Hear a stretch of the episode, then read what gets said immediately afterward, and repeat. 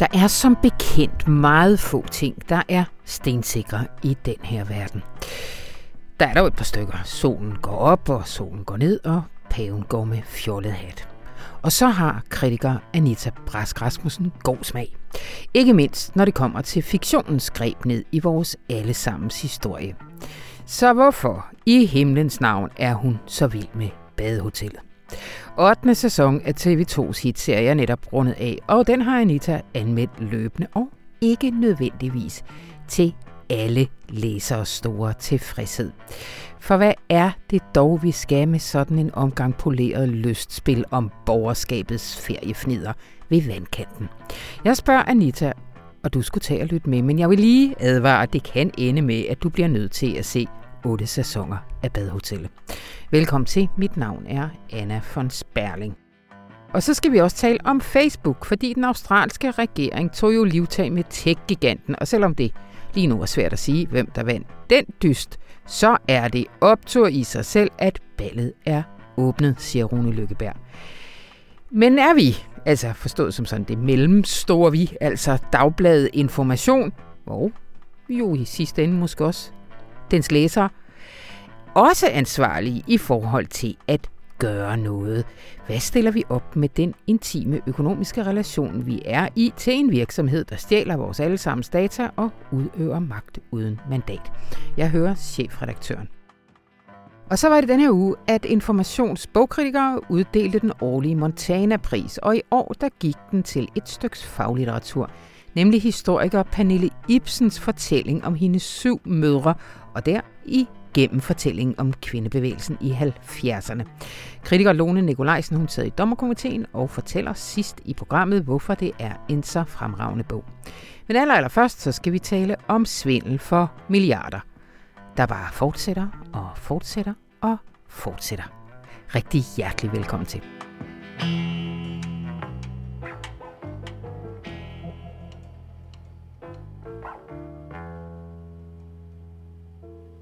Med den såkaldte Operation Greed slog politiet i 2017 til mod et større kompleks af formodede kriminelle. Hovedmændene er nu tiltalt i Danmarks historiens mest omfattende sag om økonomisk svindel. Men svindlen er til syneladende fortsat bare i nye konstellationer. Og nu har et hold af undersøgende journalister, til dels her fra Information og til dels fra erhvervsmediet Finans, sat sig for at følge sporene efter Greed-sagen. De prøver at kortlægge den nye pengestrøm. Pengestrøm for flere hundrede millioner. Og her fra Information er du blandt andet, Bo Elkær, igennem Hej fra dit soveværelse her i København. Øh, du har sammen med vores kollega Sebastian Gerding sat sig for at oprulle det her. Men før vi kommer til øh, det nye, vil du så ikke lige, og gå ud fra, vi kan simpelthen ikke huske det, minde os om, hvad var Operation Greed? Jamen, øh, der skete det i efteråret 2017, at øh, politiet ved en razzia øh, slog ned på, øh, på, på et netværk af formodede hvidvaskere. Øh, de rensede 40 steder i landet eller sådan noget, og, og anholdt øh, en stribe mennesker øh, og beslaglagde en masse værdier. Øh, og nu er der så 17 personer, der er tiltalt i sagen. De sidder for retten i Københavns Byret. Sagen kom for i øh, 2018, og den er stadigvæk ikke afsluttet endnu, øh, så der er ikke faldet dom i den her sag. Det, som politiet hævder i sagen, er, at øh, det her, altså de her personer stod bag et øh, hvidvasknetværk, altså hvor at man vaskede sorte penge hvide ved hjælp af en sindrig mekanisme, som de havde opsat. Det er en tilsvarende mekanisme, som, som vi så i det samarbejde, vi har mellem information og erhvervsmedie finans, øh, det er en tilsvarende mekanisme, som vi har kigget på, som sådan set stod klar i kulissen øh, og tog over, da politiet slog til i Operation Greed. De her nye mekanismer, som, som allerede var kørt i stilling der i 2017, hvad, hvad går de ud på? Ja, nu skal du høre. Øh, det er jo et hvidvasknetværk. Mm-hmm. Øh, det, det, det er jo en, en hvidvask, øh, vi kigger på, hvoraf der er en afledt øh, moms- og, og, og skattesvindel. Det er ikke moms og, og skattesvindel, som er det primære, det er hvidvasken. Mm-hmm. Du har nogle sorte penge, som ligger i kontanter. Øh, og det kan være penge, du har fra anden kriminalitet. Det kan være narkopenge. Det ved vi ikke. Men du har de her sorte penge, og dem vil du gerne have vasket hvide. Det du gør, det er, at du opsætter en fakturafabrik, som er et firma med en øh, stråmandsdirektør, Øh, og det firma har ikke nogen reel produktion, det har ikke nogen varer på hylderne, det har ikke nogen ansatte, der er ikke andet end den der stråmandsdirektør, som så begynder at udstede fakturaer, som du sælger øh, til andre virksomheder. Mm-hmm. Altså, hvis, hvis jeg for eksempel har et rengøringsfirma, og jeg vil gerne have et regnskab, som ser fornuftigt ud, men jeg vil også gerne have penge til at betale mit personale sort.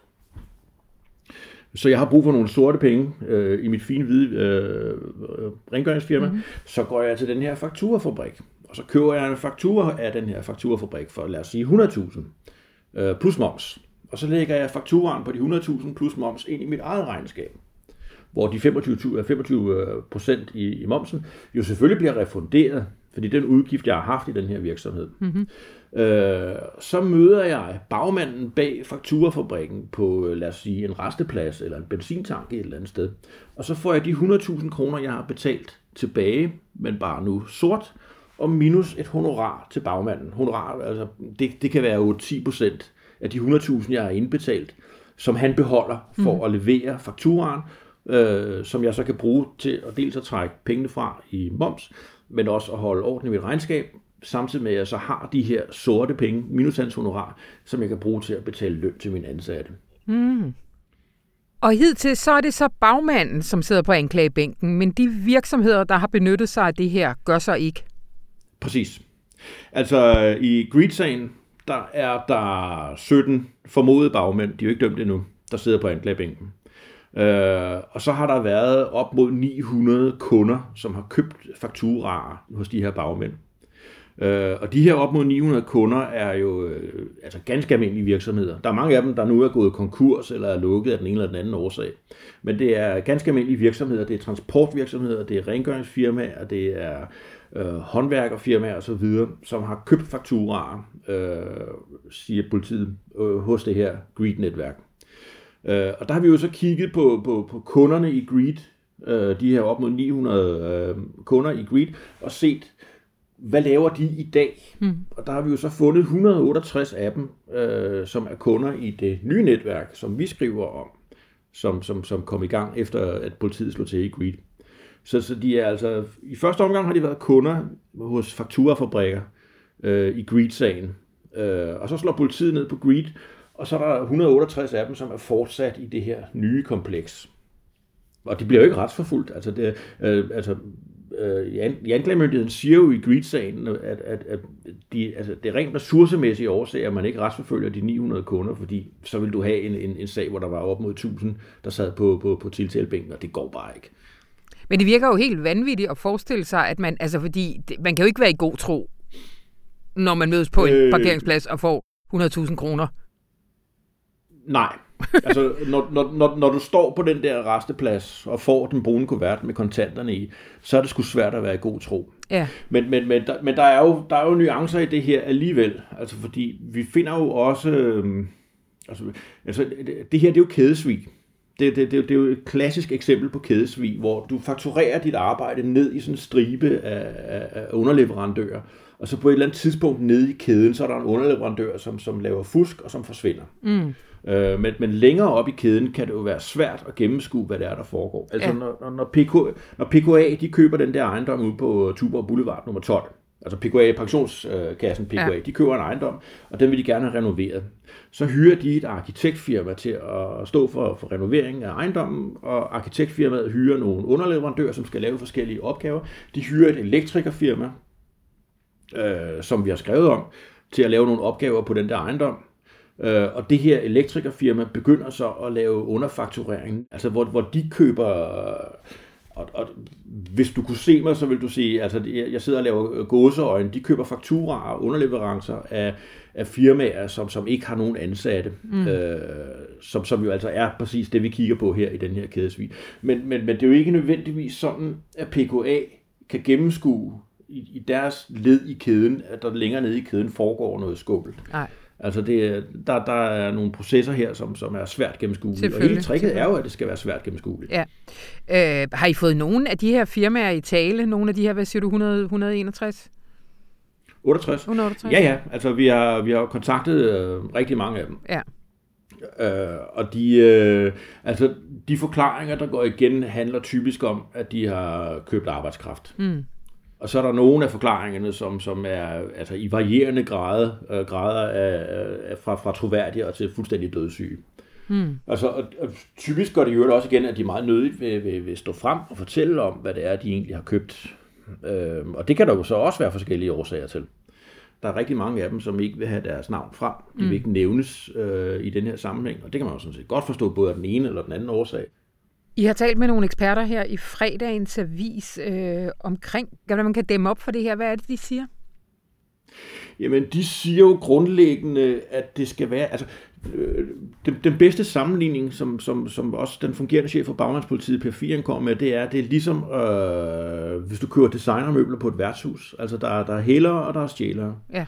Øh, og, og, og dem, som, som, som enten skal man sige, ved, at de går ind i en handel her, øh, som er svigagtig, eller som burde kunne vide, at den her handel, de går ind i, altså at det tilbud, de har fået, det er for godt til at være sandt. De skal jo mærke, at, at det her er, er, det er for godt til at være sandt. Altså de skal Ja. mærke, at de hælder i en, en, en svigagtig handel. Mm. Det er det, vores eksperter siger. Det, er- altså at, at øh, det er nødvendigt, hvis man skal dæmme op for den her form for, for, for kriminalitet, som er så omfattende, som den er, øh, så er det altså nødvendigt også at gå efter kunderne øh, og retsforfølge dem. Det kan ikke nytte noget, at man sidder som anklagemyndigheden i Greed-sagen og siger, jamen vi har simpelthen ikke ressourcer til at retsforfølge de op mod 900 kunder i det her svinnetværk, som vi nu gerne vil bringe for, for en domstol. Mm. Mm. Øh, altså, og det gør man jo heller ikke i, i retsplejen i øvrigt. Altså, hvis, hvis, hvis de knaller en, en narkohandler, jamen, så går de jo også efter kunderne i det omfang, de kan. Ja, for Sådan er desværre det jo. vist lidt i perioder har der været meget kritik af, at de faktisk går mere efter kunderne lige i de sager. Øhm, Ja, så så der, der er økonomisk kriminalitet jo, øh, jo også lidt, lidt særlig. Øh, og det leder mig frem til, altså Bo, du har beskæftiget dig med det her i rigtig mange år, og du bliver bare ved. Altså, hvad, hvad, hvad, hvad er det principielle i det? Hvorfor er det her så, øh, så vigtigt? Øh, jamen, det er der jo flere forskellige årsager til. Altså, øh, punkt et, så er jeg jo sindssygt dumstedig. Øh, der er ikke nogen, der har sagt stop ordentligt endnu. Øh, Åh, de har prøvet. så, Åh oh ja, altså. Øh, øh, det andet er, at problemet er jo ikke gået væk. Altså, øh, Nej. jeg startede med øh, på Ekstrabladet for øh, 10 år siden at kigge på, på momsvindel med CO2-kvoter. Øh, og så skiftede jeg til DR, hvor, hvor, hvor at, der, så skulle der laves noget om svindel. Og så sagde jeg, jeg har sådan set en liste over svindlere fra dengang, jeg rådede med det på Ekstrabladet. Skal vi ikke bare se, hvad de laver i dag? Og, altså, de var ikke blevet knaldet, og de svindlede.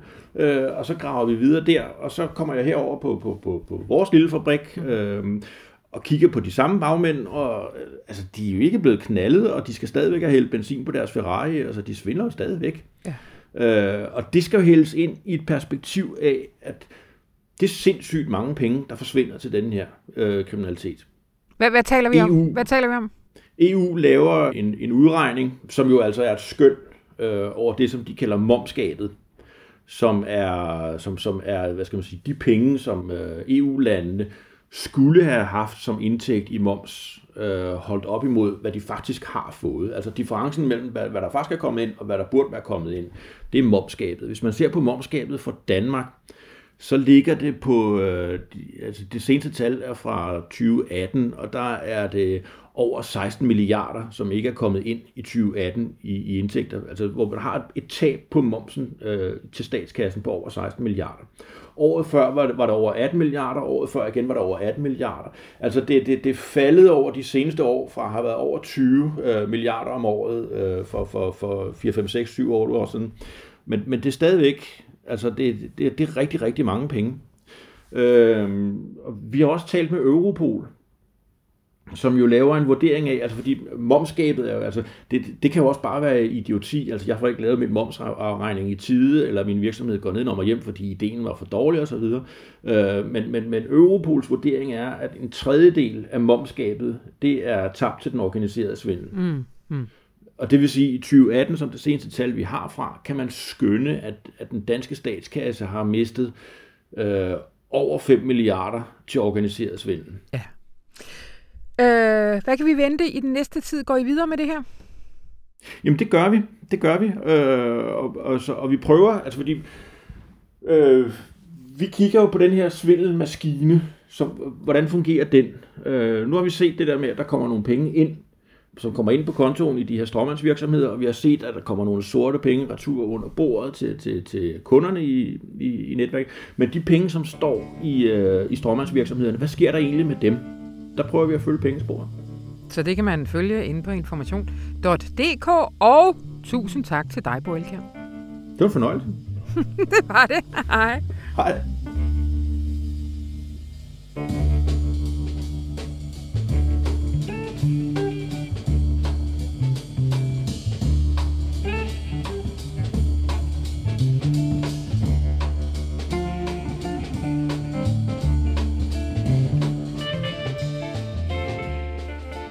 Hej Anita. Hej Anna. Brask Rasmussen, skribent på Kulturredaktionen. Ved du hvad, Anita, øh, hvis der nu er lyttere, der ikke ved det, vi har sådan en abonnementsgruppe inde på Facebook, og er, er man abonnent og ikke medlem, så gå ind og gør det, for der er gode diskussioner. En af de diskussioner, der har været, den lyder sådan her. Den blev startet af Anders Nemo og lyder sådan her. Jeg undres, kolon. Det burde ikke være agurketid, men alligevel har information brugt spalteplads på noget så kedsommeligt og overflødigt som badehotellet. Og 22 likes og 35 kommentarer. Nogle støtter, nogen synes, det er ganske udmærket. Men Anita, i virkeligheden, så øh, han har ikke øh, kæret sig om at, øh, at have, have modtager på. Men det er jo dig, der har anmeldt badehotellet, også i den her omgang. Øh, vi har diskuteret en del på Kulturredaktionen også, før vi gik i gang med det. Hvorfor skal vi have en så intensiv dækning af TV2's badehoteller? Jamen, jeg synes jo sådan set, at der er mange gode grunde til mm-hmm. det. Øh, og øh, en af grundene er jo blandt andet, at det er jo nærmest blevet et fænomen. Der er op til to millioner danskere, der sidder og ser det her øh, hver eneste uge. Øh, og derudover synes jeg også, der er utrolig meget at komme efter. Både øh, som visuel oplevelse, øh, det er en enormt gennemført serie, scenografisk, øh, den er smuk, og den er enormt stilren i sit udtryk. Derudover så er der jo det her historiske element, altså det er jo også et historisk drama, øh, hvor jeg synes, der er en masse interessante måder, hvorpå de skildrer øh, svære perioder i Danmarks historien. Øh, jo helt tilbage fra seriens start, der er i slut 20'erne til hvor vi er nu i, øh, i 41. Ja, øh, hvis man overhovedet ikke har set den, fortæl os lige, hvad, hvad går den ud på? Jamen, øh, den går jo ud på, at den her øh, flok københavnere, øh, repræsentanter fra det bedre borgerskab i København, hver sommer tager nogle uger på øh, sommerferie på et badehotel, der ligger tæt på Skagen. Øh, Andersens Badehotel hedder det.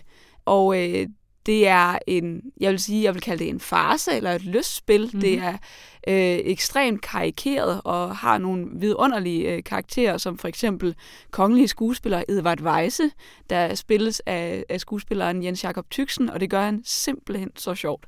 Øh, og det, der er med det, det er, at man skal acceptere den her form, øh, ja. for rigtig at kunne nyde det. Og jeg vil gerne indrømme, det tog også lidt tid for mig. Jeg var heller ikke en af dem, der var på fra starten af.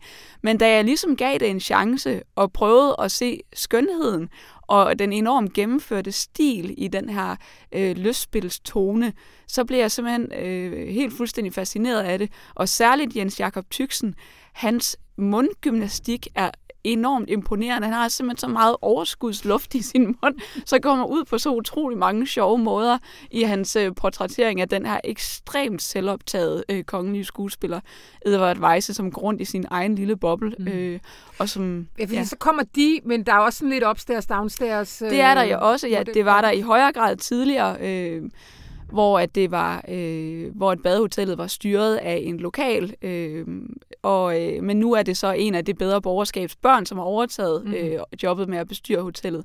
Men særligt tidligere var der meget den her upstairs downstairs fornemmelse, ligesom vi kender fra, øh, fra de store øh, britiske øh, serier. Abbey. Præcis, ja. sådan noget der, ikke? Øh, hvor at øh, safterne flyder i køkkenet mellem det der køkkenpersonale, og de øh, følger levende med i øh, det her bedre borgerskabs øh, øh, liv, hvor at øh, dem inde i øh, de flotte stuer, de ignorerer selvfølgelig nærmest øh, køkkenpersonalet fuldstændig, selvom det jo er derude, at det rigtig store drama øh, finder sted. Og særligt den del af det var i begyndelsen af serien virkelig godt lavet, fordi at borgerskabet jo på en eller anden måde flød oven over alle de her øh, store øh, forskydninger, der skete i samfundet. Øh, socialreformer og alt sådan noget, som jo i den her periode af Danmarks historien betød ekstremt store omvæltninger for, for folk, mm. øh, der mærkede det i deres hverdag. Og det så vi ude i køkkenet. Hvorimod man ude i det bedre borgerskab jo bare levede, ligesom man havde gjort hele tiden, og flød ovenpå, ovenpå som sådan nogle korkpropper, mm. selvom man tager penge på børsen. Øh, på den måde har de sådan nogle enormt fine skildringer af, hvordan at verdenshistorien er sådan noget, der sker øh, ubemærket i ens hverdag. Altså det er ikke noget, man øh, man oplever som noget, der er et resultat af store øh, internationale bevægelser. Man kan risikere at komme til at og, og, øh, opfatte det som noget, der er ens eget ansvar, ens, eget, ens egen skyld, fordi man jo selvfølgelig ikke, mens man er midt i historien, kan se det som et udtryk for andet, end at end at øh, sådan er livet, øh, sådan må jeg prøve at mm. komme til at fungere. Hvorimod det, man faktisk oplever, for eksempel hvis man er fattig daglejer i 30'erne, jamen det er jo konsekvensen af depressionen. Øh, at vi, vi ser, at, hvordan der kommer fattige daglejere hen til køkkendøren og banker på, og de eneste, de kan give dem fra køkkenet, det er jo en lille, en lille skilling og så en, en fedtemad. Ikke? Mm. Øh, hvorimod de jo inde i stuerne stadigvæk spiser hum og popper champagne og sådan noget, selvom mm. de har tabt lidt på børsen. Øh, og det, sådan noget synes jeg, de har været mm. enormt gode til i forskellige små øh, fortællespor øh, og inddrage i den her lystspils øh, farse situation, ikke? Mm. Øh, hvor ting er meget lette, men øh, får en anden tyngde, når man ligesom lader sin viden om verdenshistorien og Danmarks historien spille med, og mm. det er de mm. rigtig gode til. Mm. Du er voldsomt begejstret her for den for sæson 8, øh, hvor at vi er i, hvad, hvad siger du, 41? 41, ja. 41 og hvor at øh, den store verdenshistorie også får øh, konkrete, intime øh, udtryk. Kan du ikke sige noget mere om det? Øh, jo, det handler jo om, at øh, vi har den her hotelbestyrerinde, øh, Amanda Berggren hedder hun, som øh, allerede i forrige sæson øh, blev, øh, blev genstand for, øh, for en tysk løjtnants øh, tilnærmelser. Øhm, og den her tyske løjtnant øh, er i den her sæson, han opfører sig utrolig korrekt over for den her hotelbestyrerinde, er en virkelig venlig og høflig mand, der hjælper øh, hotellet i alle de udfordringer, de selvfølgelig har med, at der nu er tyskere nede på stranden, og der er pigtråd, og der er miner, der skyller i land, og, og så videre. Han prøver at hjælpe øh, hotellet med stadigvæk at fungere. Mm. Øh, og, øh, og er tydeligvis jo forelsket i den her hotelbestyrerinde. Og den er, det er så fint, både, synes jeg, i Amalie Dollerups skuespil, som jeg ellers, det er hende, der spiller den her hotelbestyrerinde. Det har jeg heller altid ikke været så begejstret for indtil nu. Men hun er enormt fin i sit skuespil i forhold til, at hun sådan, hun ved godt, at det der med at indlede et forhold til en tysk løjtnant, det er ikke en god idé. Mm. Men mm. hele hendes kropssprog viser, at det har hun faktisk måske lidt lyst til. Mm. Og i det sidste afsnit, der, der, der slutter det så med, at den tyske løjtnant får at vide, at han skal til Østfronten. Og der er en meget fin scene, hvor, hvor Amanda Berggren så bare lige så stille tager hans hånd. Og den der scene øh, indeholder enormt meget, fordi vi jo ved, hvordan tyskertøser blev behandlet mm. øh, efter besættelsen, mm. og hvordan det i flere generationer efterfølgende betød, at man levede med skam, som var fuldstændig uberettiget. Og børn, der jo blev født i skam, øh, kvindekroppe, der blev udsat for hån, og man fik ridset hagekors ind i kødet, og det var en frygtelig behandling, som mm. tyskertøserne blev udsat for lige umiddelbart efter besættelsen.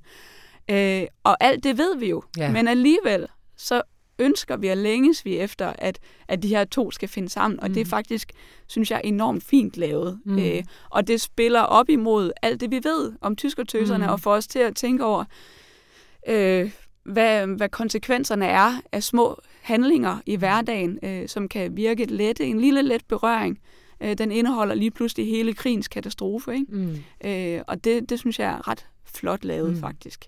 Øh, der er så det med den her sæson, at, øh, at vi læner os op af, at det bliver lidt mindre lys, lystspil og farse, og lidt mere drama, og ja. det skal de passe på med. Ja. Fordi det skal ikke blive til krøniken, som var en frygtelig overtydelig, klichéfyldt øh, et stykke historisk drama, som ikke fungerede, fordi mm. den ikke havde den her øh, lette og lystfulde tone, mm. som badehotellet har. Mm. Og vi derfor tilgiver utrolig meget. Ja. Øh, jeg skal lige forstå, fordi det er vel ikke sådan, du mener, at historiske dramaer kun kan være lystspil, men det her Nej. med at, at tage et formmæssigt greb, som lystspillet giver nogle andre muligheder, end at sige, her er din historie, som krøniken i højere grad Helt sikkert. Jo, ja. Altså selvfølgelig findes der masser af måder at løse et historisk drama på.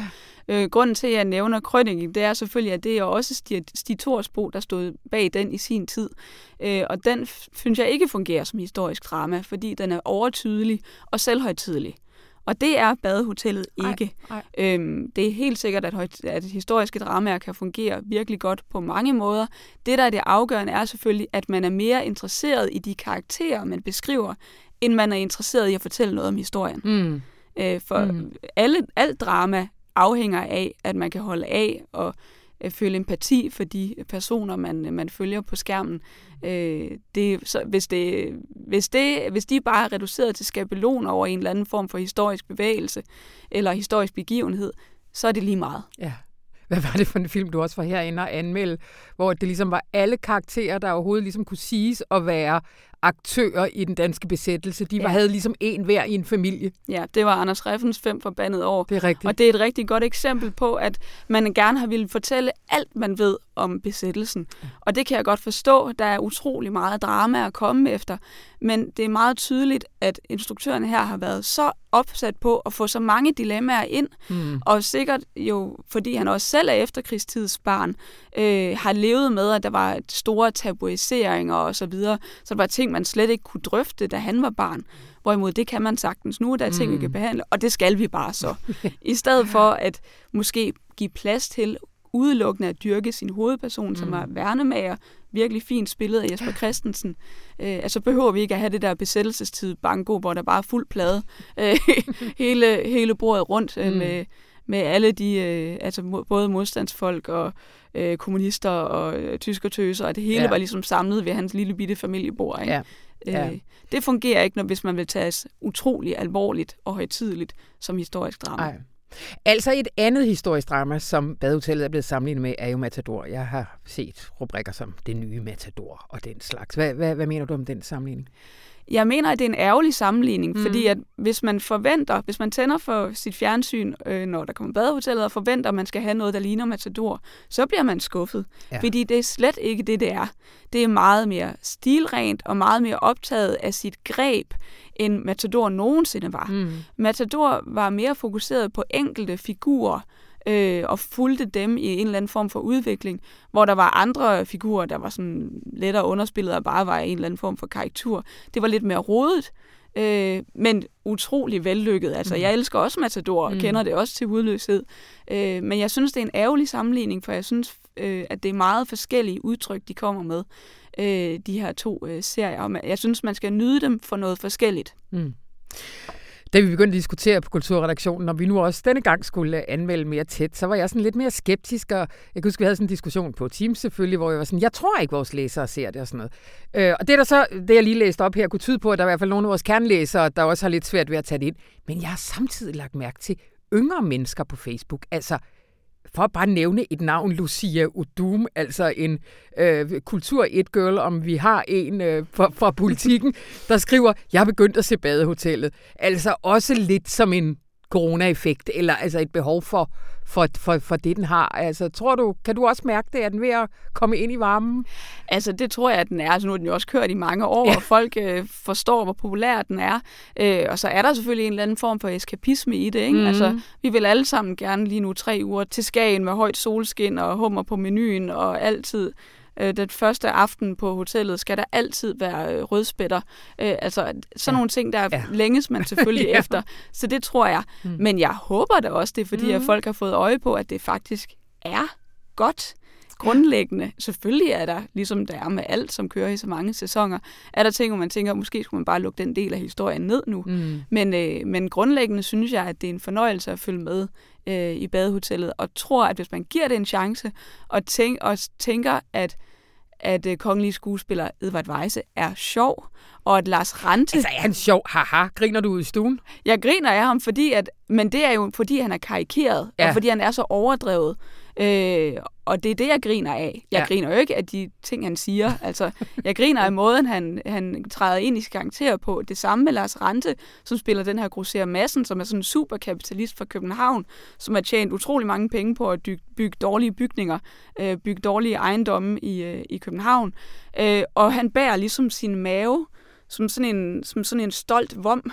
Altså sådan et, en, som sådan et trofæ over, at han har sejret over sin barndoms fattigdom. Han er sådan mm. en, der er vokset op i tredje baggård i København, ikke?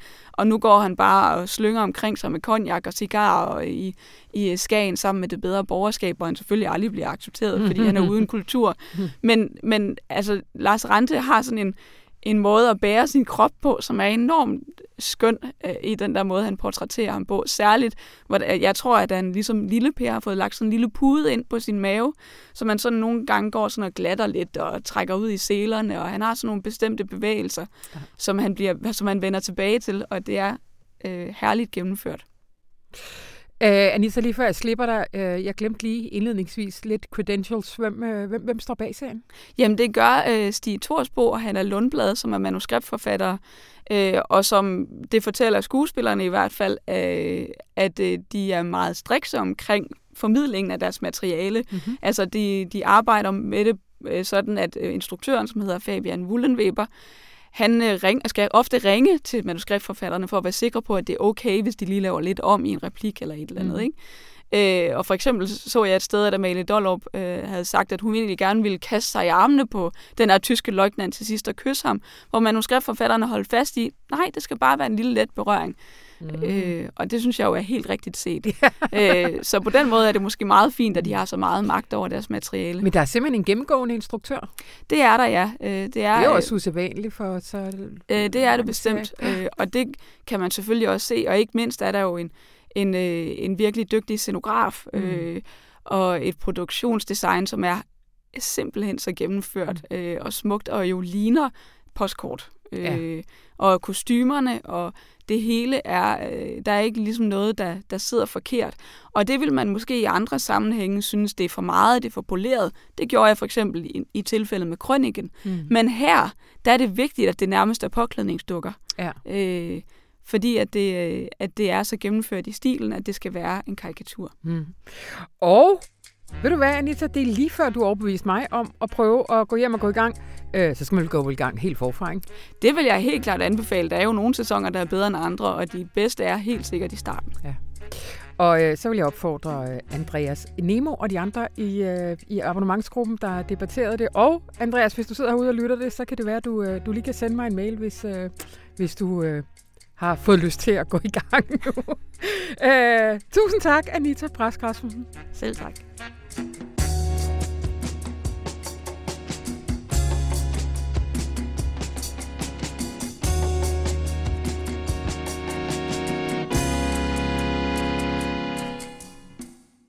Hej Rune. Hej Anna. Har, har vi optur? Ja, det har vi da. Det har vi da.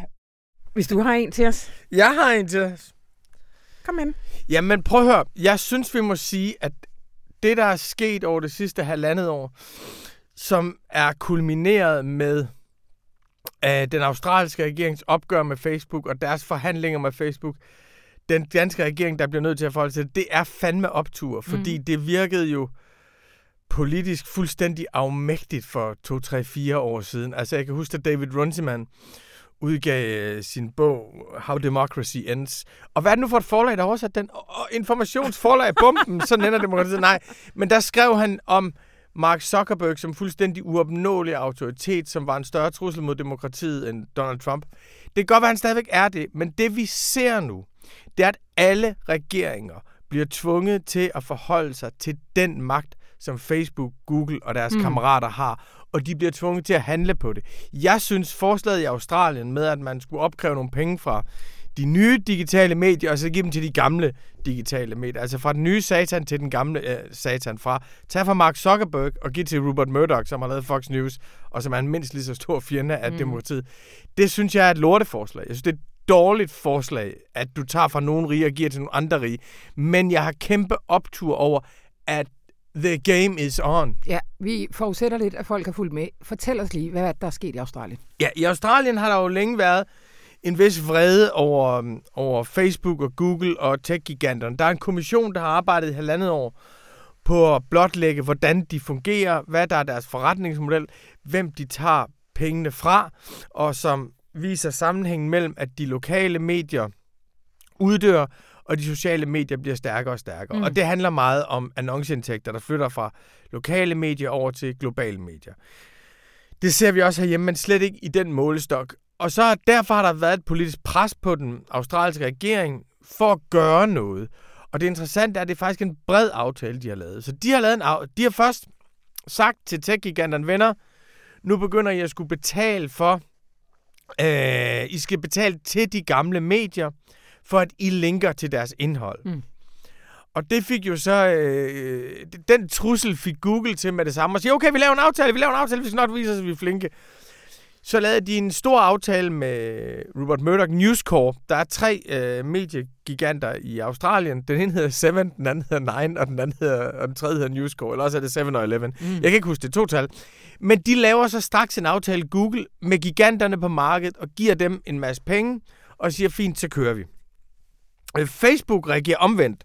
Facebook siger, fuck jer, så trækker vi os. Mm. Da, de, de trak sig fuldstændig fra Australien, og de gjorde det på sådan en terroragtig måde. Så de ville øh, ikke distribuere nyhedsindhold overhovedet, men ikke bare nyhedsindhold. Også sundhedsmyndighedernes orientering af Mm, borgerne. Mm. Statslige myndigheders oplysninger til, til borgerne. Altså meget, meget, meget bred nyhedsdefinition, de bruger, som de lukker ned for øh, i Australien. Og der agerer de jo, det er jo ligesom en nationalstat. På et agerer. ret, ret hæftigt tidspunkt, må man også Ja, sige. midt under- Corona, covid-wise. Ja, og der agerer de jo ligesom en stat. Vi er vant til en stat agerer, ja. men en u, altså en unelected official, og uden nogen accountability siger de, fuck jer, Mm. fuck jer, Mm. nu skal I se, hvor meget magt vi har. Og det blev de australske medier jo skide bange for. Mm. Øhm, og Facebook gamble var selvfølgelig, I har mere brug for os, end vi har for jer. De siger selv, at 0,6 procent af deres trafik i Australien kommer fra nyhedsmedier.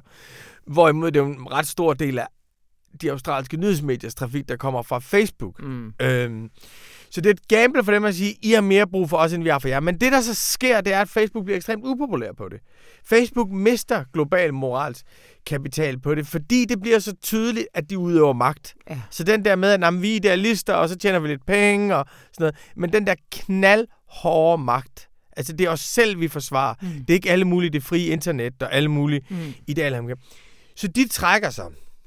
Øh, de siger, at vi distribuerer ikke noget i, øh, i, et, øh, i, i et par dage, og så kommer de tilbage til forhandlingsbordet og laver en, en, en aftale. Der er, lidt, øh, der er lidt uenighed om, hvem der har vundet Mm. mellem den australske regering og, og, og Facebook. De laver en aftale, hvor de ender med at betale, men de skal slet ikke betale. I min verden skal de slet ikke betale så meget, som, øh, som, som, som de skulle i starten. Men det, som den australske regering også havde krævet af Facebook, og det var drastisk, det var, at alle ændringer i deres algoritmer, de skulle annonceres 30 dage i forvejen. Ja. Det vil sige, hvis du Ja. ja. forestiller dig, øh, hvis vi nu tager, lad os tage en virksomhed, vi kender, information. Mm-hmm. Vi tager også som eksempel. Hvis du forestiller dig, at Facebook om 30 dage, der vil de begynde at give enormt meget trafik til videoer. Der vil de være slut med at give trafik til tekst, men Mm. rigtig meget til, til videoer. Øhm, det vil jo betyde, at når vi skal nå nye abonnenter, og det bruger vi Facebook til, at så vil vi pludselig på grund af en ændring i deres algoritme, ikke nå nær så mange, som vi har planlagt. Og så kræver den australske regering venner, det skal de altså vide med 30 dage. 30 dage inden. Øhm, og det er jo virkelig, det, det er jo kig ned i den del af maskinrummet, man ikke må kigge ned i. Mm. Og, og den er uafgjort mellem dem. Øh, de havde også et andet krav, den australske regering, som jeg også synes var hårdt, som var, at, at hvis, de, hvis Facebook ikke kunne blive enige med de gamle medier om prisen, så ville et råd nedsat af den australske stat definere prisen. Okay. Øh, altså, jeg synes, det var et dårligt forslag fra den australske. Altså, jeg synes, jeg har ikke lyst til, at det er beskat tech-giganterne. Det gør, at man skal øh, føre penge direkte til News Corps aktionærer og til, Mm. til Rudolph Murdoch. Og jeg synes, det er problematisk, at hver gang du lægger et link op, hver gang du lægger et link op, hvis du forestiller dig, at Murdochs aviser lægger 10.000 links op på en time, så skal, de, så skal Facebook betale for mm. Mm. det. Altså, det er en, det er en, det er en omvendt, så jeg bryder mig ikke om metoden. Mm. Jeg synes, den er forkert, og jeg synes, den er imod ideologien om, om det frie internet, Mm. som jo er det, vi skal bevare, Mm. og så bekæmpe magten på, på internettet. Men, Men- Men hvordan har de her diskussioner så udfoldet sig herhjemme? Jamen, herhjemme, der har EU har jo lavet det, der hedder ophavsretsdirektivet. Og det, det skal være implementeret, jeg tror, det er den 15. juni i, øh, i år. Og ophavsretsdirektivet er ikke nær så vidtgående, mm. fordi det er ikke links. Det er, det, er, hvis du, det er, hvis du forestiller dig Google, de tager de første fem linjer af en artikel for information, og så en rubrik, og den kan også tit være fem linjer, fordi vi skriver langt. Mm-hmm. Øh, så skulle de betale for, for det, men ikke, men, men ikke links. Så det er ligesom, det er, det er forskellige i gang med at implementere, men så har vores kulturminister jo foreslået, at vi kunne gå lidt den samme vej herhjemme, at tech-giganterne skulle betale til, til de gamle medier for, for, at, for at linke til der, deres indhold. Og der kan man sige, at der er lidt en splittelse. Øh, de øh, unge medier, Altinget, Zetland, er meget modstandere af det, fordi de, øh, de synes ikke, Facebook er modspillere på, på, på den måde, har brugt Facebook til at bygge en forretning. De gamle medier, JP Pol og Berlingske, og de store koncerner har ligesom gået Murdoch-vejen mm. og sagt, det synes vi er en rigtig god idé. Rigtig, rigtig god idé. Vi vil gerne have noget, vi vil gerne have noget skat her. Mm. Eller vi vil og, gerne have nogle penge direkte. Og hvor ligger Dagbladet Information så? Øh, jamen, vi synes, det er en rigtig god idé at beskatte dem. Mm-hmm. Det synes vi er en rigtig, rigtig god idé, at de skal beskattes, og vi synes, det er en rigtig god idé med mediestøtte, men vi vil gerne så vidt muligt bevare det frie internet. Mm. Øh, samtidig med, at de der skal, skal holdes de skal drages ansvarlige, og de skal betale til, til fælleskassen, men vi er ikke umiddelbart tilhængere af et til et. Men her er vi jo, altså Stine Carsten Kendal, min øh, vidunderlige kollega, min eneste kollega. direktør. ja, ja, ja. ja. Så som direktør sidder jo ja. i danske medier, som er ved at udtænke deres samlede, mm. samlede ja. politik. Men kan du ikke lige fortælle, hvad, hvad, altså, hvad er vores relation til Facebook i dag? Hvor stor er vores afhængighed? Jamen, vi bruger Facebook. Vi bruger Facebook til at nå nye læsere. Omkring øh, halvdelen af de nye abonnenter, vi trækker ind, trækker vi ind gennem Facebook. Om en, en ret stor del af vores trafik, jeg kan ikke huske, hvor meget det er, kommer også fra Facebook. Det er ikke halvdelen, det er heller ikke en fjerdedel, men det er i det lav, tror jeg, omkring en fjerdedel kommer fra, kommer fra Facebook. Så man kan sige, at vi bruger Facebook i vores forretning. Og ikke nok med det. Det er, at vi, vi, vi bruger også 3 millioner kroner om året på at annoncere på Facebook for vores ting. Og det vil sige, det er der, det bliver svært kompromis for os, fordi vi forbeholder os ret til at udgive overvågningskapitalen af Sociana Subov. Vi forbeholder os ret til at kritisere deres forretningsmodel, den måde, de fungerer på, den måde, de bruger data til at forme folks adfærd præge deres begær og lyster og gribe ind i deres liv på en identitetsdefinerende façon, samtidig med, at vi selv bruger de samme mekanismer for at udbrede information. Der kan man sige, jeg har det sådan her med det, og det er jo noget, vi har diskuteret meget her på avisen. Ja. Hvis det var sådan, at der var en moralsk case for, at information som historisk modstandsavis burde trække sig fra Facebook. Mm. Hvis man kunne sige, at Facebook er i dag det, som Hitler var under 2. verdenskrig. Og derfor burde vi som modstandsvis, det er vores historiske forpligtelse at kæmpe mod dem lige så hårdt, som vi kæmpede mod Hitler dengang, og koste hvad det ville. Hvis jeg synes, den moralsk case var stringent, mm. så synes jeg, vi skulle betale det, det kostede at gøre det. Mm. Altså, fordi det, der gør os til information, det er, at der er ikke nogen, der tjener penge på os. Der er, vi, der er ikke nogen, der tjener en øre på os. Alt, hvad vi laver, handler om at udbrede ordet. Problemet er, synes jeg, at Facebook og Hitler i en vis forstand er fuldstændig modsætninger, fordi det, som information blev grundlagt på, det var, at der var censur i Danmark. Mm. Det var, at man ikke måtte udbrede det frie ord. Det, som Facebook gør for os, det er, at de gør os muligt for os at nå et publikum, vi ellers ikke ville have nået. Mm. Og vores mission er det frie ord. Og hvis vi ikke brugte Facebook til det, så var der være, ville være et publikum, information aldrig nået frem til. Der vil være læsere, vi aldrig kom i dialog med. Der vil være nationale samtaler, som vi ikke var en del af. Så derfor synes jeg, at vi vil skade vores mission, det vi er, det der er information, hvis vi trækker os fra mm. Facebook. Mm. Du Som det også, ser ud lige nu. Ja, Fordi du, kan også, en, ja. du kan også stille op på en anden måde. Du kan sige, hvis vi mener, at Facebook er en fuldstændig urimelig samfundsudlæggende magt her i vores samfund, det gør vi. Det gør vi ved, at den magt, de har, kan være samfundsudlæggende. Vi bryder, bryder os ikke om, at folk, der ikke står til regnskab for nogen som helst, der ikke har noget som helst mandat, at de kan udøve magt, som de gør. Hvad er så det bedste information kan gøre? Er det at trække os fra dem? Vil det være sådan wow, wow, wow? Eller er det at bruge dem til at sprede ordet imod dem? Mm. Og der mener jeg, at det sidste må gøre sig gældende. Det, det er ligesom, vores våben er ikke at tige stille. Vores våben er ikke at gå væk. Vores våben er at gå ind i kampen. Øh, så det, det, var, mm. det er et moralske case for, hvorfor vi er på Facebook, hvorfor vi bruger Facebook. Man kan så sige, det er jo en farlig position at have. For så kan man sige, at så er alting i orden. Mm. Så anything goes. Og det er alting ikke. For det første arbejder vi målrettet på at gøre os fri af dem annoncemæssigt. Vi arbejder målrettet på at optimere vores andre kanaler. Altså at bruge nyhedsbreve og de andre kanaler, vi selv ejer. Og det regner vi med at kunne gøre i løbet af et par år. Mm. Det satser vi på at kunne gøre i løbet af et par år. Altså optimere de andre kanaler. Fordi det er pisse træls for os at smide 3 millioner i den jukebox, som pløndrer andre folks data. Altså, mm. det, det, er jo ligesom, det er jo ligesom imod mm. det, vi gerne vil være. Men vi vil ikke ødelægge udbredelsen af information for det. Det er den ene ting. Den anden ting er, vi laver ikke nogen arrangementer, som foregår på... Altså, du ved, det er ikke sådan noget med, at vi laver sådan nogle talks, der kun foregår på Facebook, mm. eller, eller alt muligt. Du skal være medlem af Facebook for at komme ind til det ene og, og det andet og det tredje. Så det er vores eget kompromis nu. Mm. Vi skal slutte af med at sige optur. Ja, men jeg, jeg synes at det, ja, det er nemmere for os at leve med det kompromis, som vi har, mm. som er et mm. midlertidigt kompromis. Når der er en fælles forståelse i samfundet af, at den magt, de har, den er fuldstændig ubærlig i det lange løb, og vi skal finde forskellige midler til at kontrollere deres magt, få dem til at bidrage til fælleskassen, og på lang sigt skal vi jo bidrage til at udvikle noget, der kan erstatte Facebook. Yeah. Noget, der kan være ligesom de sociale mediers Wikipedia. Og der vil jeg sige, at den kamp er udspillet sig. Den starter nu. Det er blevet en forpligtelse for enhver at komme med et bud på, hvordan der skal ske. Det er optur. Det er optur. Tusind tak, Rune Lykkeberg.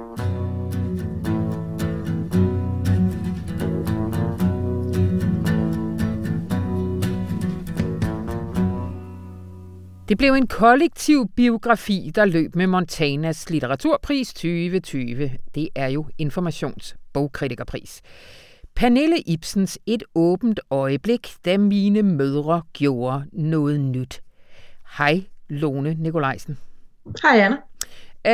Øh, der står i motivationen at samle og sammenflette et kolossalt materiale af bondet vidnesbyrd til en tankevækkende, nuanceret og vidunderlig upolemisk skildring af en utopisk tænkende tid i Danmarks historie. Nu ved jeg jo ikke, om det er dine ord, men vil du ikke bare bruge din egen til at sige, hvorfor er det, at øh, I valgte, at det var Pernille Ibsen, der skulle have prisen i år? Det gjorde vi, fordi den her bog levede op til fundatsen på en ret enestående måde. Det er en ret enestående bog på den måde, at det kun er et menneske, der kunne have skrevet den, altså Pernille Ibsen, som er vokset op de første år af hendes liv i et kvindekollektiv, der sådan var et af knudepunkterne i den tidlige rødstrømpebevægelse, øhm, og som så altså i sit voksenliv har uddannet sig til historiker, og ligesom bruger, hun bruger det bedste øh, fra historiefaget, og hun bruger det bedste af det, man har, når man er personligt ind, altså det, man har at komme med, når man er personligt involveret i en, øh, i en historie. Øhm, og fundatsen for den her pris, det er jo, at den gives til aktuel dansk litteratur, som er fornyende, og, eller som siger noget nyt og overraskende om virkeligheden. Og den her bog, med dens blanding af øh, grundig historisk research og øh, interviews og personlige erindringer, der er den en del af en en fornyende strømning i historiefaget, hvor man i højere grad øh, accepterer, at historikerne er, og historiefortællerne er involveret i sit stof og personligt engageret i det. Og hun er jo ikke den første, der skriver øh, en blanding af biografisk, selvbiografisk og historisk tekst, men hun er simpelthen i stand til at gøre det på så imponerende, tilgængelig og spændende og rørende og tankevækkende en måde, at øh, det synes jeg roligt, eller det synes vi roligt, man kan sige, at det siger noget nyt og overraskende om en del, den del af virkeligheden, som var rødstrømpebevægelsen i 70'erne. Mm. Og social, altså så kan man tænke alt muligt om sociale bevægelser generelt, og om fællesskaber generelt, og om det at være mennesker, der gerne vil ændre samfundet generelt. Men den handler jo så meget specifikt om den her periode. Jamen, kan du ikke sige lidt mere om, øh, om handlingen i bogen? Syv mødre, det er ikke bare syv kvinder, men syv mødre. Ja, øh, de syv mødre er de syv kvinder, som boede sammen i et kvindekollektiv, i, der lå i et slumstormet hus på den gade i det indre København, der hedder Åben Rå, i 1972, da Pernille Ibsen blev født af sin mor, Sanne Ibsen, som var en af de her kvinder. der var blevet gravid med en mand, der forsvandt ud af billedet igen, og som så gerne ville have barnet i det her fællesskab, og, og det øvrige kollektiv var så med på at tage det op som en del af det normkritiske og sådan livsformsforandrende projekt, som, øh, som kvindebevægelsen også var. Og de her syv kvinder, de har, de har mødt hinanden i bevægelsen, og bogen er bygget op, øh, sådan at man, man hører ret meget fra dem alle syv. Øh, altså, der er ikke nogen decideret hovedperson, øh, og perspektiverne er også sådan balanceret mellem de her syv kvinder. Og de, som de deltager alle sammen i, i bogen.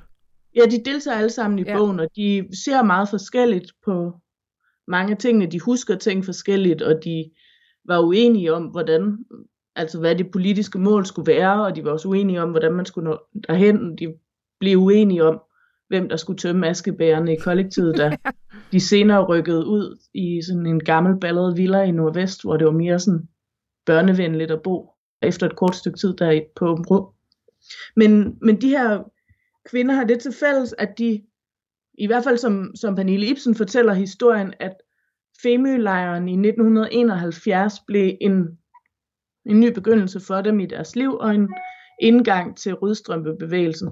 Så den starter, den første af bogens tre dele, beskriver sådan et kapitel ad gangen, hvordan de her syv kvinder endte med at komme til Fem- Femø, hvordan de hørte om det, hvor længe de var der, hvad, deres, hvad, deres op, hvad de oplevede og følte og skrev hjem om. Mm. Og det er syv kvinder, der kommer fra forskellige, helt forskellige steder i landet og helt forskellige hjørner af samfundet, altså fra meget politisk bevidst øvre middelklasse til misbrugsramte familier, eller familier med meget sindslidelse, eller meget få penge. Og altså så, så på den måde er det også et tværsnit af kvindeliv Mm. anno 1971, og de har så det til fælles, at rødstrømpebevægelsen bliver en kæmpe del, eller bliver hele deres liv her Mm. i starten af 70'erne. Det er også en, øh, en fortælling om den lesbiske bevægelse i Danmark. Den, den har jeg ikke sådan øh, set beskrevet før. Hvad, hvad, hvad, fylder, hvad fylder det? Men det fylder rigtig meget til sidst i, i bogen, altså øh, fordi den var den mest direkte grund til, at det her kvindefællesskab blandt de her syv kvinder gik i opløsning, og også i, så vidt jeg har forstået, så tror jeg også i historieskrivningen, eller i hvert fald i mange, mange erindring om rødstrømpebevægelsen, så er etableringen af lesbisk bevægelse som noget selvstændigt uden for rødstrømpebevægelsen. Også det, der bliver regnet for at være begyndelsen til enden, og grunden til, at rødstrømpebevægelsen blev splittet. Mm. Og det, de var uenige om, var om, om lesbisk bevægelse skulle være en underafdeling i det her øh, vildt kaotisk organiseret, i den vildt kaotisk organiserede bevægelse, som rødstrømpebevægelsen var, eller om den skulle være sit eget selvstændige Mm. foretagende. Og når man læser bogen, så er det meget tydeligt, hvorfor, altså hvor meget de havde investeret, både de, de homoseksuelle og de heteroseksuelle. Mm. Men man forstår også godt, hvordan de kunne blive så rygende uenige, og hvordan den splittelse kunne opstå ud af alt muligt andet end ond vilje, fordi at rødstrømpebevægelsen havde været så vigtig en del af deres liv og deres tro på fremtiden, og jo ligesom den kurv, de havde lagt alle deres æg i. Ja. Og samtidig så var de et sted, hvor det at være lesbisk var meget mere suspekt, end det er i dag. Mm. Altså der er sådan en beskrivelse af et tidligt møde i rødstrømpebevægelsens øh, spæde begyndelse, som gik over historien sådan under navnet Det pinlige møde, som var det møde, hvor de i ramme alvor diskuterede ikke helt om de lesbiske godt måtte være med, men hvad de skulle stille op med dem. Altså, så der var sådan et, øh, nogle sammenstød mellem forskellige seksualiteter, Ja. som øh, gjorde det svært. Ja. Og, Du sagde lige, lige kort, Lone, at det jo også er en fortælling om sådan sociale bevægelser og dynamikker øh, i dem sådan mere generelt. Altså, hvordan, hvordan er det at sidde altså, og læse det i 2021 øh, med blik på de sociale bevægelser, der er omkring os nu? Hvad, hvad, hvad, kan, hvad kan vi bruge det tilbageblik til? jeg synes, det fremmer optimismen, Ja. øh, selvom det er en bog, der handler om, altså den ender med, at de alle sammen bliver uvenner, og, og øh, neddrosler deres øh, forventninger til, øh, hvor meget de kan ændre samfundet, eller også så bliver de sådan resigneret, eller frustreret, eller et eller andet. Mm. Men jeg synes, den minder en om, at man til hver en tid er midt i en historisk proces. Og det står jo ikke stille, og det slutter ikke. Øh, og den her bog handler så om en periode, hvor, der var, altså, hvor samfundsforandringerne skete hurtigt og drastisk, og for nogen sikkert på en frustrerende, smertefuld måde, for andre på sådan en helt euforisk, frigørende måde. Mm. Og jeg synes også, den efterlader en med en følelse af, at, at de her øjeblikke i historien, hvor at der bare er skrevet i det, ja. øh, og hvor sådan ligestillingskampene virkelig får vind i sejlet, at, at de kan indtræffe, og de, de meget pludseligt. Og mm. det synes jeg er opløftende. Mm. Ja, og så bliver man lidt misundelig, fordi at den form for optimisme og sådan faktisk utopisk tænkning, som kvinderne i den her bog har, i den her periode, som er beskrevet, stort set har været fraværende hele mit liv, som startede ja. i 1982. Altså, øh, jeg har ikke været omgivet af pessimister, men det har bare heller ikke været normalt at gå rundt og tænke, at øh, verdensrevolutionen skulle nok være rundt om hjørnet. Altså det har simpelthen ikke været udbredt i min levetid. Nej. Og det er sådan, de har det her i begyndelsen af 70'erne. At hvert eneste basisgruppe møde, de tager til, det er første skridt på vejen i en revolutionær proces, der hvis alt går vel, ender med en socialistisk, feministisk verdensrevolution. ja. Og det lange lys på deres sådan daglige aktivistiske praksis, det, det kan jeg godt misunde dem. Mm. Lone Nikolajsen, tusind tak skal du have, og til alle jer, der lytter. Heldigvis er boghandlerne åbnet, så øh, ned og find Pernille Ibsens Et åbent øjeblik, da mine mødre gjorde noget nyt. Og skal vi så ikke lige høre Pernille Ibsen her selv læse en lille bid op af bogen, og det er fra livestreamet af prisuddelingen. Åben Rå, København, fredag den 15. oktober 1971. Gulvene dunkede, og Janis Joplin pulserede i varme bølger fra den sorte højtaler, mens den vaklede i takt til musikken oven på en træølkasse. Der var gået præcis en måned siden de to husene i Åben Rå, en befærdet gade i centrum af København. Nu festede de, og rødstrømperne Pia Michael og Elisabeth Terkelsen forevigede aften på et 8 mm kamera. Der er ingen lyd på optagelsen. Sanne og Lotte hopper højt og stråler på dansegulvet. Overstadige, sikkert lidt fulde, tydeligt berusede af det tætte sammenhold. Sanne læner sig op ad en væg, hoster af grin i en falmet gul t-shirt, stryger sit korte pagehår om bag ørerne, inden hun tilfreds hopper ind i mængden igen. Alle 20-25 kvinder danser ind og ud mellem hinanden. Nogle svinger med armene eller med håret, andre klapper, ruller med hofterne, holder om hinanden, opsluges på skift af deres bevægelser og svømmer hen i musikken. De smelter sammen. Måske glemmer de et øjeblik, hvor de er, før de igen ved, at de er midt i et hav af kvinder. Som de kender fra Femø. Midt i det, Vibeke kalder den fjerde fase, at skabe et levedygtigt fællesskab, som kan støtte dem i deres nye kvindeliv. Vi vender os mod hinanden og skaber noget nyt sammen, skrev Vibeke to år senere til et møde i Kvindehuset. Vi opdager gennem nye oplevelser, ideologierne og løgnene om os, og udvikler en anden måde at se og vurdere tingene på, og skaber rammer, hvor dette arbejde er muligt. Vi lærte at holde op med at spejle os i mænd, siger Sande i dag. Vi fandt en styrke, vi kunne tage med os ud i verden, så vi aldrig blev tværet helt ud igen. Vi kunne være så seje. Som mange andre rødstrømper brugte mine mødre hellere vi end jeg. Der gik flere år, hvor jeg aldrig sagde jeg, husker Lotte. Hun sagde, vi gik til demonstration. Vi mener, fri abort er en menneskeret. Vi var på værtshus, og så videre. En gang tidligt i 1980'erne begyndte folk at spørge Lotte, hvad hun egentlig mente, når hun sagde vi. Hvem var vi? Men i kvindehuset i 1970'erne krævede vi kun sjældent, yderst sjældent en forklaring.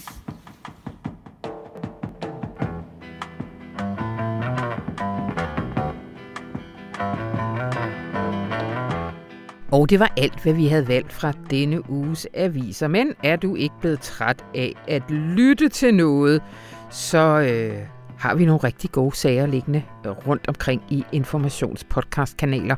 Gå ind og lyt til det, eller gå ud og nyd det gode vejr. Mit navn det er Anna von Sperling, og det her program det var redigeret af Anne Pilegaard Petersen. Og så vil jeg bare ønske dig en rigtig god weekend.